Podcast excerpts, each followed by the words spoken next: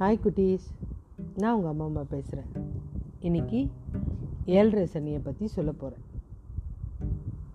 சனீஸ்வர பகவான். அதிலே ஈஸ்வரன் இருக்குது பாருங்கள் சனி ஈஸ்வரன். ஈஸ்வரனுக்கு நிகரானவர் தான் இந்த சனீஸ்வரனும். கொடுக்கறதும் சனி கெடுக்கிறதும் சனி. அதனால் யார் விட்டது சனியை அப்படின்னு பழமொழி கூட இருக்குது. ஒரு தடவை சனீஸ்வரன் தேவலோகத்தில் இந்திரன் கூட பேசிகிட்டு இருக்காரு. இந்திரன் கேட்டுருக்காரு உங்களால் பிடிப்படாதவங்களே கிடையாது பயங்கர துன்பம் அனுபவிக்காதவங்களே கிடையாது இல்லை எல்லாரும் உங்களை பார்த்து பயப்படுவாங்கல்ல? ஆமாம் இது வரைக்கும் யாருமே உங்களை இவங்கள நான் பிடிக்கல அப்படின்ற மாதிரி ஏதாவது ஒரு ஒருத்தர் இருக்காங்களா? அப்படின்னு கேட்குறேன் இல்லை இல்லை நான் எனக்கு தெரிஞ்சு எல்லாரையும் அப்படின்ட்டு யோசிக்கிறாரு. டக்குன்னு கவனம் வந்துடுது ஒரே ஒருத்தரை மொத்தம் நான் பிடிக்கல இதை வந்துட்டேன் அப்படின்னு போயிட்டார். எதுக்குன்னு இல்லை அவரை பிடிக்கிறதுக்கு உண்டான தருணம் இப்போ வந்துருச்சு. அதுக்காக தான் போகிறேன் எங்கே போகிறீங்க அப்படின்றார் இந்திரன். சிவனை தரிசிக்க தான் அப்படின்றார் சனீஸ்வரன். நேராக கைலாயம் போகிறாரு சிவன் பார்வதி உட்காந்துருக்காங்க ரெண்டு பேரும் வணங்கிட்டு நிற்கிறார் சனீஸ்வரா என்னை எதுக்கு பார்க்க வந்தேன் ஏதாவது காரணமாக ஏதாவது உதவி தேவையா? அப்படின்னு சிவபெருமான் கேட்குறாரு பெருமானே உங்கள் ஜாதகப்படி இந்த வினாடி ஏழரை சனி தொடங்குது. உங்களை பிடிக்கிறதுக்கு தான் வந்திருக்கேன். எனக்குமாயா ஏழரை சனி அப்படின்னு கேட்குறார் சிவன். விளையாடுறியா? கிரகங்களோட சுழற்சியை நிர்ணயிக்கிற என்னையே பிடிக்க போறியா? அப்படின்னு கேட்குறாரு ஆமாம் சாமி நீங்கள் நிர்ணயித்த விதிப்படி தானே நான் வந்திருக்கேன். ஏழரை ஆண்டு இல்லைன்னா கூட ஏழரை மாதமாவது பிடிச்சிட்டு போகிறேனே இல்லை ஏழரை நாளாவது பிடிச்சிட்டு போகிறேனே ஆனால் உங்களை பிடிச்சாகணுன்றது அந்த கடமை இல்லையா? அனுமதி கொடுங்களேன். ஏழரை நாள் என்ன? ஏழரை நாழி கூட உன்னால் என்னை பிடிக்க முடியாது அப்படின்ட்டு பார்வதி தேவி கழுத்தில் இருந்த ருத்ராட்ச மாலையில் போய் மறைஞ்சிக்கிட்டார். ருத்ராட்ச மாலையே தெய்வீக சக்தி அதில் எந்த சக்தியும் போக முடியாது உள்ளோ. அதுவும் பார்வதி தேவி கழுத்தில் இருக்க ருத்ராட்ச மாலைக்குள்ளே சனி பகவான் எப்படி போக முடியும்? அவர் கொஞ்சம் கூட அசராமல் சிவநாமத்தை சொல்லிகிட்டே அங்கேயே உட்காந்துட்டார் சனி பகவான். ஏழரை நாழிகை கடந்தவனே சிவபெருமான் ருத்ராட்சத்துலேருந்து வெளில வராரு. சனி பகவானை பார்க்குறாரு. பார்த்தியா சனீஸ்வரா? உன்னால் என்ன ஏழரை நாழி கூட நெருங்க முடியாது அப்படின்றாரு. இல்லை பரமேஸ்வரா ஏழரை நாழி நேரம் நான் உங்களை பிடிச்சிட்டேன். எனக்கு அது போதும். உலக ஜீவராசிக்கெல்லாம் படி அழுக்கிற நீங்களே ஒரு ருத்ராட்ச மாலையில் மறைஞ்சிருந்தீங்க சிறைவாசம் மாதிரி ஏழரை நாழி.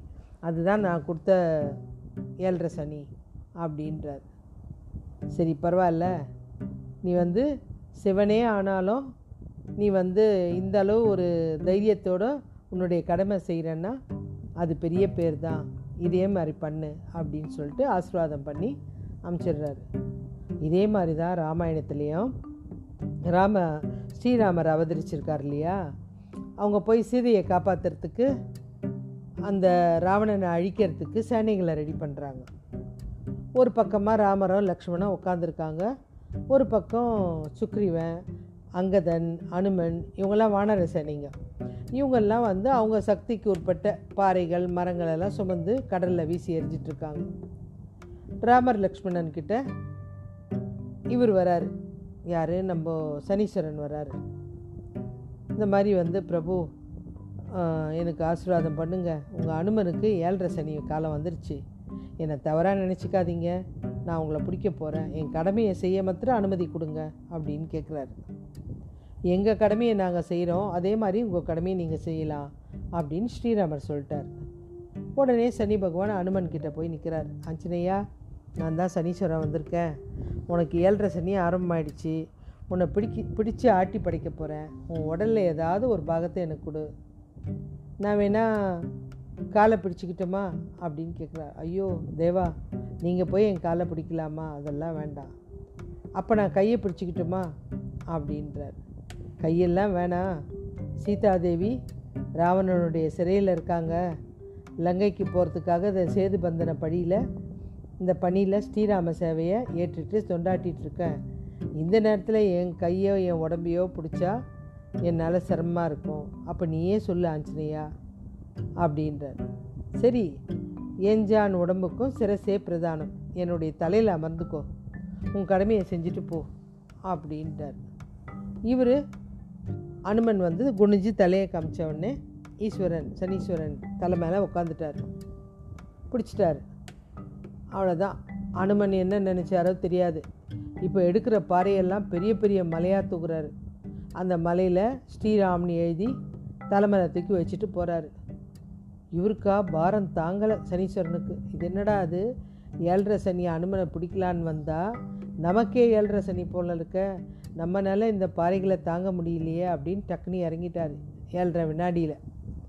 எப்பா ஆஞ்சனையா என்னை விட்டுரு. நான் ஏதோ விளையாட்டாக ஏறி உக்காந்தேன்.